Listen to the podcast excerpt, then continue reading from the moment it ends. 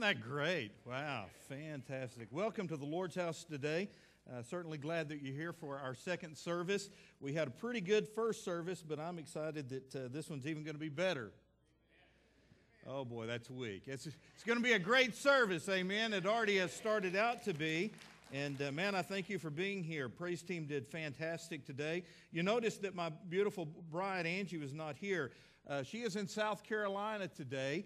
Uh, rumor has it that she's uh, trying out at a, a church there uh, to be worship leader at a church in South Carolina. Actually, she's there for her niece's uh, wedding. You pray uh, with me that Miss Angie makes it back home. Things are not the same when Mama is gone. And uh, boy, I need her back really quick. Well, just a, a brief explanation of, of what we're going to do, not only today, but for the next four weeks. I just finished a sermon series on heaven. It was a six week series, and, and I, I don't know about you, but I tell you, it was a blessing to me. Uh, I really enjoyed preaching on heaven and, and learning about heaven. I, I really can't imagine what heaven is going to be like, but I tell you, it is going to be beyond anything that I can fathom and imagine. It is a great place, and I want you to be there, all right?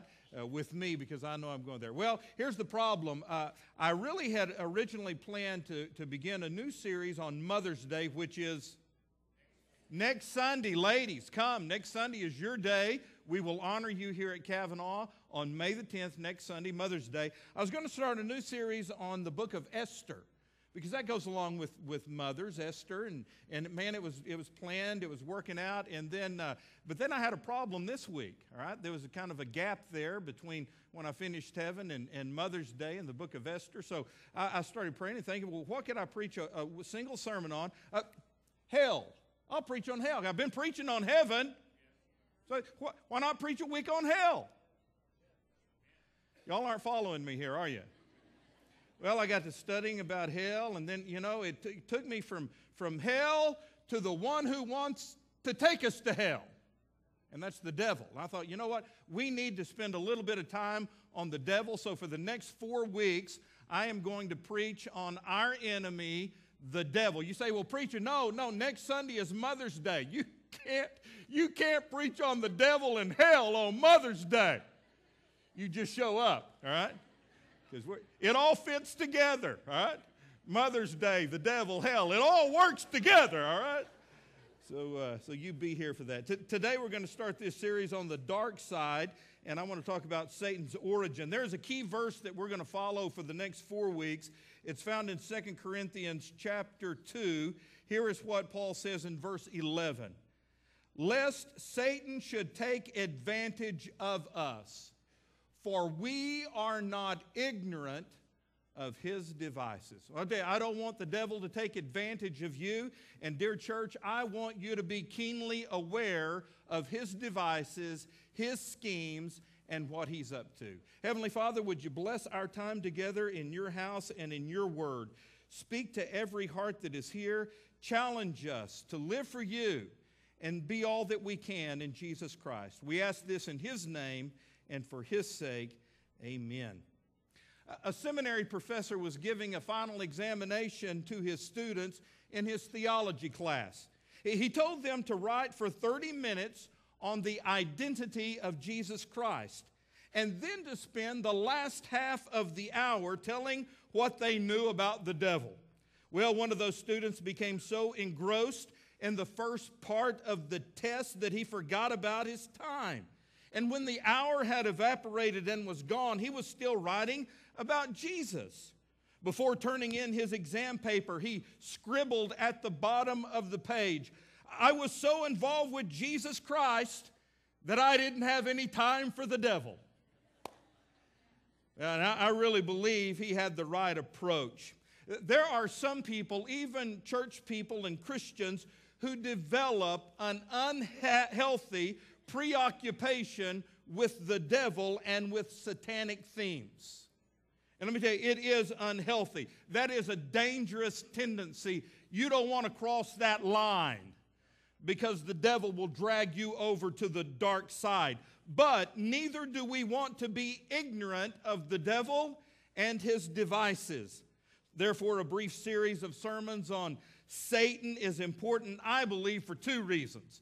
Number one, it is important because Satanism and demonology are major issues in our world today. There is a worldwide revival on Satanism, demonology, and the occult. Now, he wraps it up in a, in a pretty good looking package and puts a pretty bow on it, so you may not see it for what it is, but there is a revival on Satanism, demonology, and the occult in our world today. We see it in, in the headlines of the news every day. We see it in today's music and movies. It provides some of the themes for many of today's children's cartoons and toys. It is the cause of some of today's worst crimes and foulest murders. Number two, Satanism is a major subject in the Bible. Seven Old Testament books teach Satan's reality. Every writer in the New Testament affirms his existence. Jesus Christ referred to the devil frequently, and he is mentioned in 29 passages found in the Gospels. Paul warned us as a church that we should not be ignorant of his devices. So I would just like to share with you what the Bible says about the evil one. And hopefully, we'll give him a knockout punch. Uh, you didn't have that last night on your TV. Uh, neither did I. But anyway, we're going to, man, we're going to give it to him today. Let me begin by making four comments that are basic to this entire series, okay? Four things you need to know. Number one, I personally believe that Satan is a person, he is not just a force or a symbol of evil the Bible treats the devil as a person. He thinks and he schemes and he devises evil plans. He has emotions. The devil makes choices. He has a separate individual personality. He is an actual individual, a spirit being. He is referred to as he, not it, in the scripture the devil is real. Hmm? Number two, Satan is not the opposite of God. Sometimes we think of God and Satan as being exact opposites, but they are not. C.S. Lewis, in the preface of his Screwtape letters, reminds us that Satan is the opposite not of God, but of the archangel Michael. Church, listen to me. Our God, the God of heaven, is infinite. God is all powerful, eternal. He is self existent. He is far above all powers and rulers and authorities. On the other hand, Satan is limited. He is not all powerful. He does not possess all knowledge. He cannot be everywhere present at the same time the devil is not co equal with God. He is created, he is not self existent. Number three, you need to be aware of the fact that Satan is much more aware of you than you are of him. Satan is much more aware of you than you are of him, and he is behind most of the problems you face in life. Satan was the hidden enemy behind all the afflictions of Job, even though Job never knew it. When Peter denied Christ and fled from the cross, Satan was behind that motion. Jesus had already explained that Satan would sift Peter like wheat, and he did. The Apostle Paul often attributed most of his problems to the devil. For example, when political unrest kept him from preaching in Thessalonica. He said, I wanted to come to you, but Satan stopped me. When converts strayed away from the truth, he wrote, away to follow Satan. When he became sick, he called his illness a messenger of Satan. And when he won people to Christ, he did not call them converts. He said that they had turned from the power of Satan to God. Paul warned the Corinthians to maintain healthy sexual relationships in their marriages, or else, he said, Satan will tempt you because of your lack of self control. Church, you need to understand that Satan is much more aware of you and what rings your bell than you are. And he is behind many of the trials and temptations that we face in life. Are you getting the point? Satan is not your friend. Hmm? The fourth thing you need to be aware of is this Satan can be resisted. Good news. Okay, you with me? Good news. Satan can be resisted on the basis of the victory that Jesus Christ had on Calvary's cross. James said, Resist the devil, and he'll flee from you. That's pretty simple, man. All you have to do is resist. All you have to do is say no. All you have to do is claim the blood and the person of Jesus Christ, and the devil will leave you alone. Too many of us go courting with the devil, though. We allow him into our private space and we listen to the temptations he brings our way. The Bible says, no, resist the devil and he will flee from you. Ephesians chapter 6 commands put on the whole armor of God so that you can take your stand against the devil's schemes. Now, I've told you this a dozen times, but just like I did for the first service, I'm going to tell you for the 13th time, all right? Every morning when I have my coffee and read my Bible and have my prayer time, one of the things I pray about is my family. I pray for my family, my immediate family, my wife and my kids. I name them by name, even the, the two that are living in Little Rock. I, I call my family. Now, why would, Jason, why would I do that? Well, it is because they are my responsibility. God, God has given this family to me. And Ronnie, if I don't pray for them, who's going to pray for them? And so every day I pray for my family. I pray for specific things, but here's one thing I do I call each of them by name and I say, Lord Jesus, today, this very day, would you help every member of my family to put on the whole armor of God? Help us to put on that, that belt of truth. I pray that we would put on the shoes of the gospel of peace. May we place on our chest the breastplate of righteousness. Lord, help us to wear the helmet of salvation to take the sword of the Spirit and the shield of faith. And dear Lord, as Satan comes to my children, my wife, and myself, may we be able to stand. And having done all, Lord, help us to stand. Because I know He wants to destroy us. I pray, dear Lord, I pray that every member of my family would not only be a good person, Lord, help us to be godly people. My friend, you can resist the devil. You need to put on the armor of God and you need to live in His Word and His truth, but you can resist those fiery darts He's hurling at your soul.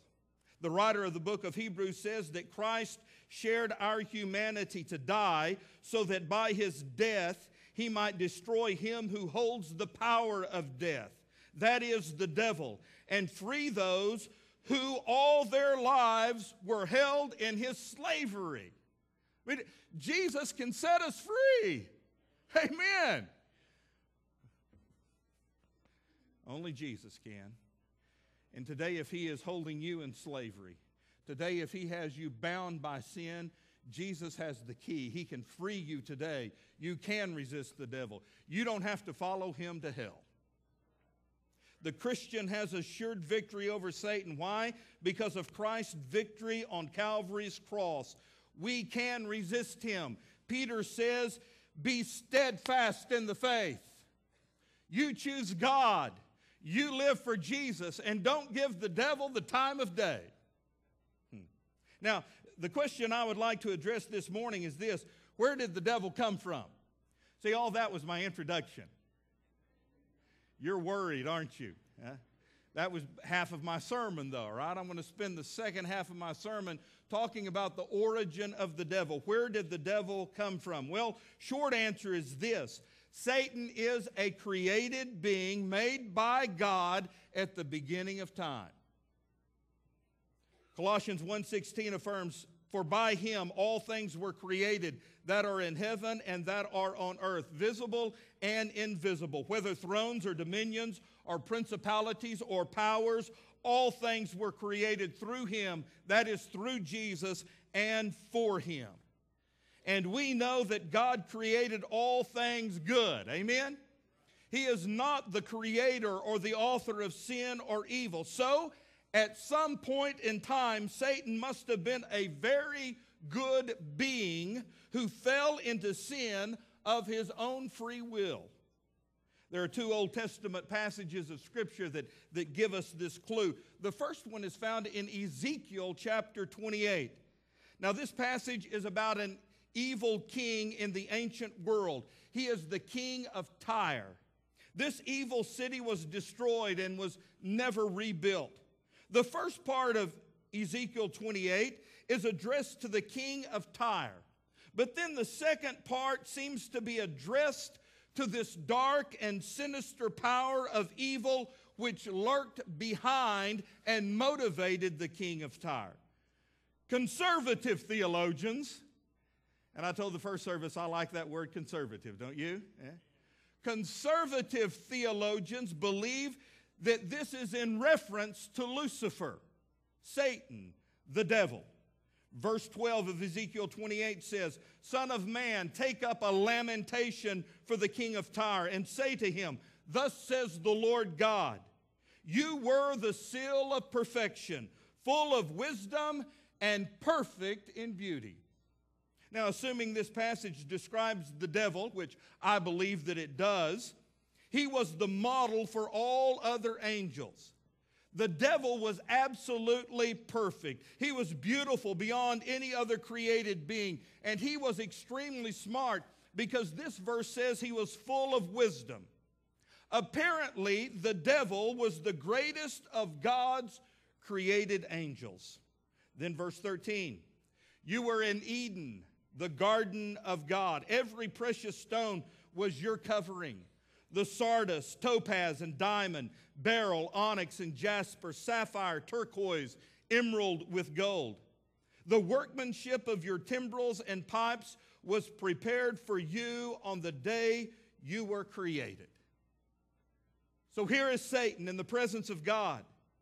His beauty and his grandeur and splendor was greater than all of the beautiful jewels and plants on earth. Let me tell you, he was something. Okay? He was something. Verse 14. You were the anointed cherub who covers. I established you. You were on the holy mountain of God. You walked back and forth in the midst of fiery stones.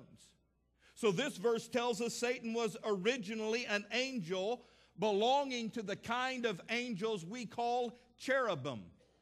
A cherub is the highest of all the ranks and orders of angels. They were the guardians of God's holiness and of his holy throne.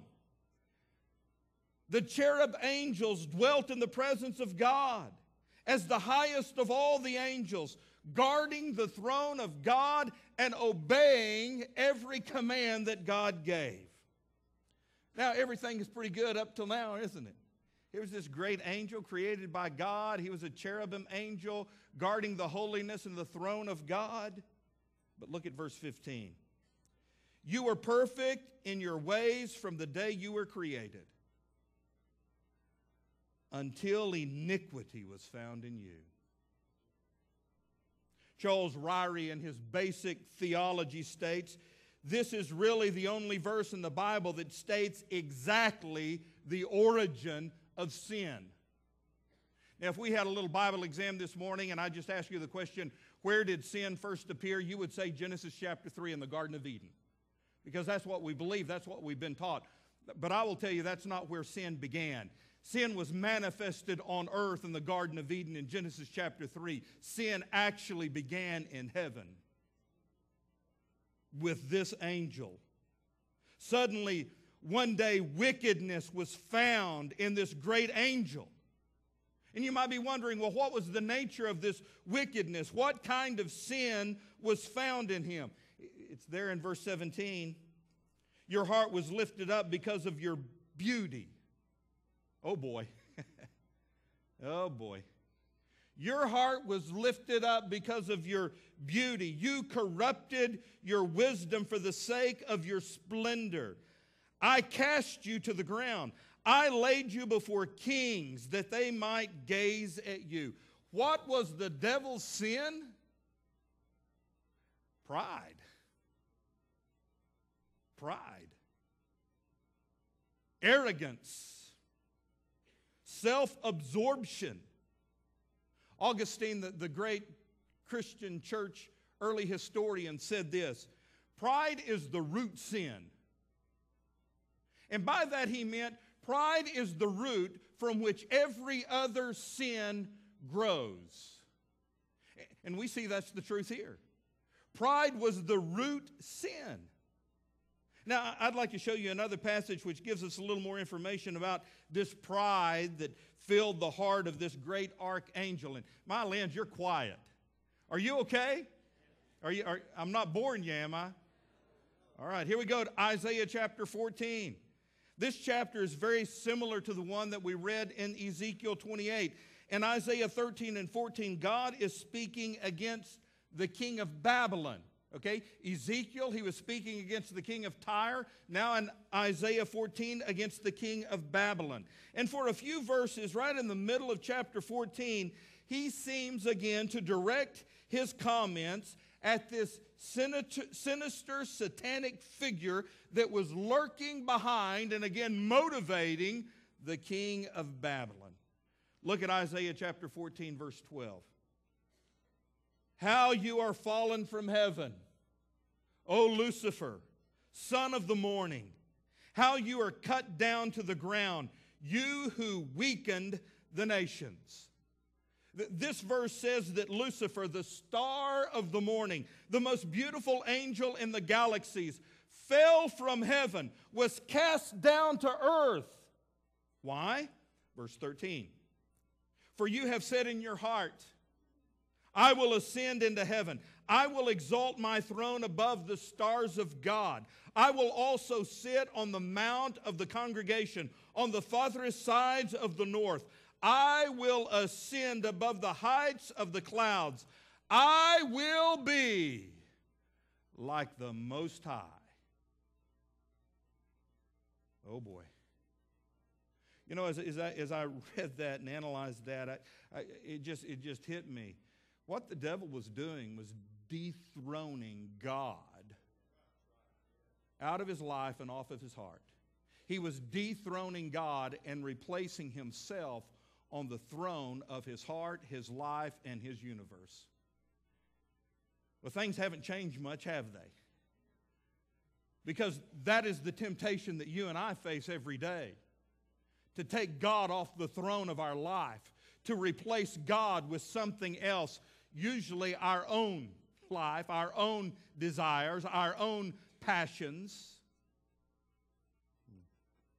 As I read these passages, it, it, it, became apparent to me there, there, there are a couple of key phrases that just keep reoccurring. The, the key phrase in the Ezekiel passage was, You were. Again, describing the devil, you were. Example, it says, You were the model of perfection.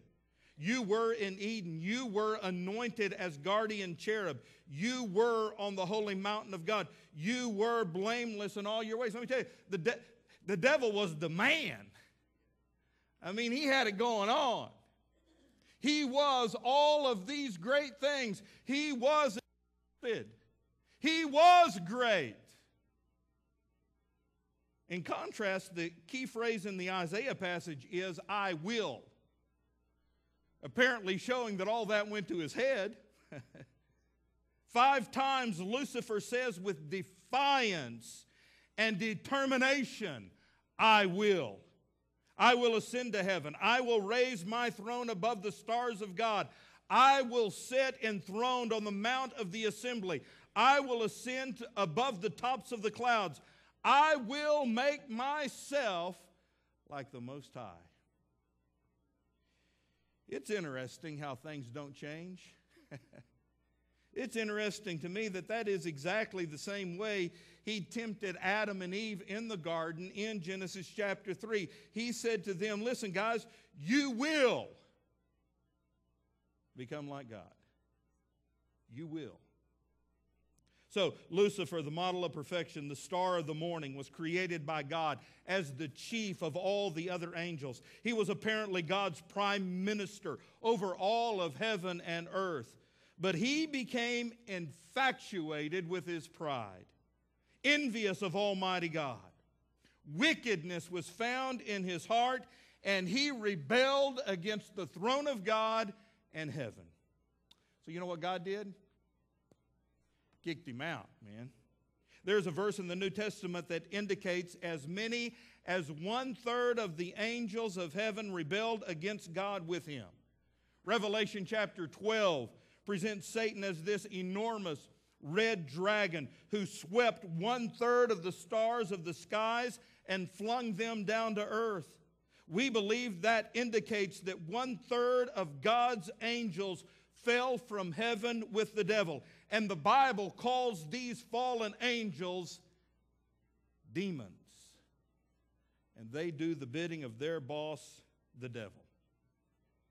And so in Genesis chapter 3, Satan appears in the Garden of Eden.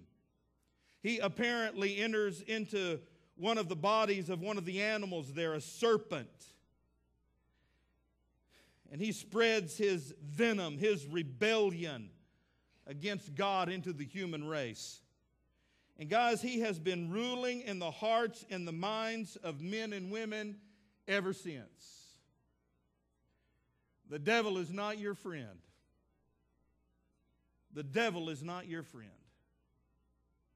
Church, the devil is not your friend. And that brings me to the end of my message and, and our lesson for the day. Our lesson for the day. I can sum it up in seven words Satan wants to mess up your life. That doesn't sound very deep or very theological, but it's the truth. That's what Satan wants to do. He is on a mission to destroy your life. He wants to ruin your life. He wants to mess up your life. He wants to drug your soul and drag you into sin.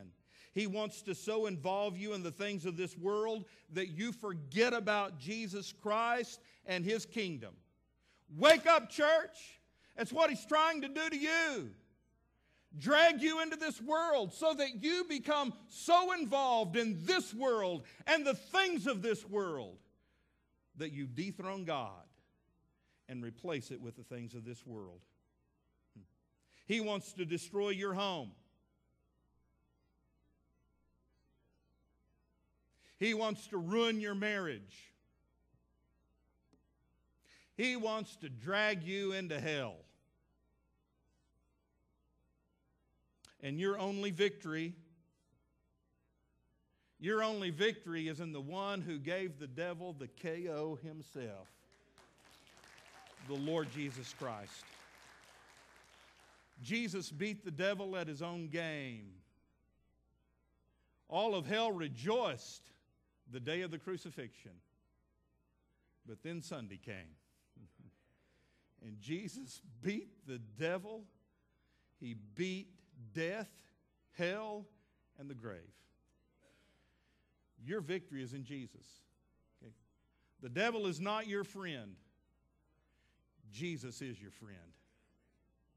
So trust Jesus. Trust Jesus. Heavenly Father, I pray in Jesus' name right now that you would speak to our hearts. Challenge us, dear Lord, to live for you. Lord, there may be someone in this room who has never accepted Jesus as their personal Lord and Savior.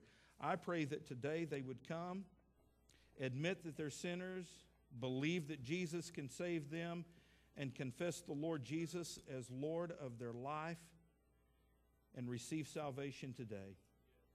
Lord, if there is a Christian here today that has, uh, they've kind of wandered from the truth and they've, they've walked away from you, they've, they've allowed the things of this world to so infiltrate their life that that fire is no longer there. And they look more like the world than they do Jesus. Lord, I pray that if that be the case, that, dear Lord, I pray that my friends would come and renew their relationship with you today. Lord, everybody in this room has a friend or a family member that is outside of Jesus Christ. They're not saved. They're not living for the Lord. They're not coming to church. And the devil has his firm grip on them. Lord, may we be so concerned about that friend or family member this morning that we come to the altar and begin intervening for them. Praying that somehow, some way, Jesus would reach down and save them, that they would turn to you. Lord, others are here today and they've just got problems. The devil has so filled their life with difficulties and problems, they, they don't even know which way is up. May they come to the altar this morning and give their problems to you and receive your guidance, your wisdom, and your strength. Lord, help us to be honest with ourselves and with you and to come for prayer this morning. In Jesus' name we pray. Amen. I'm going to ask that you stand with heads bowed and eyes closed. Praise team is going to sing. The altars are open if you would like to come and pray. Now's the time, would you?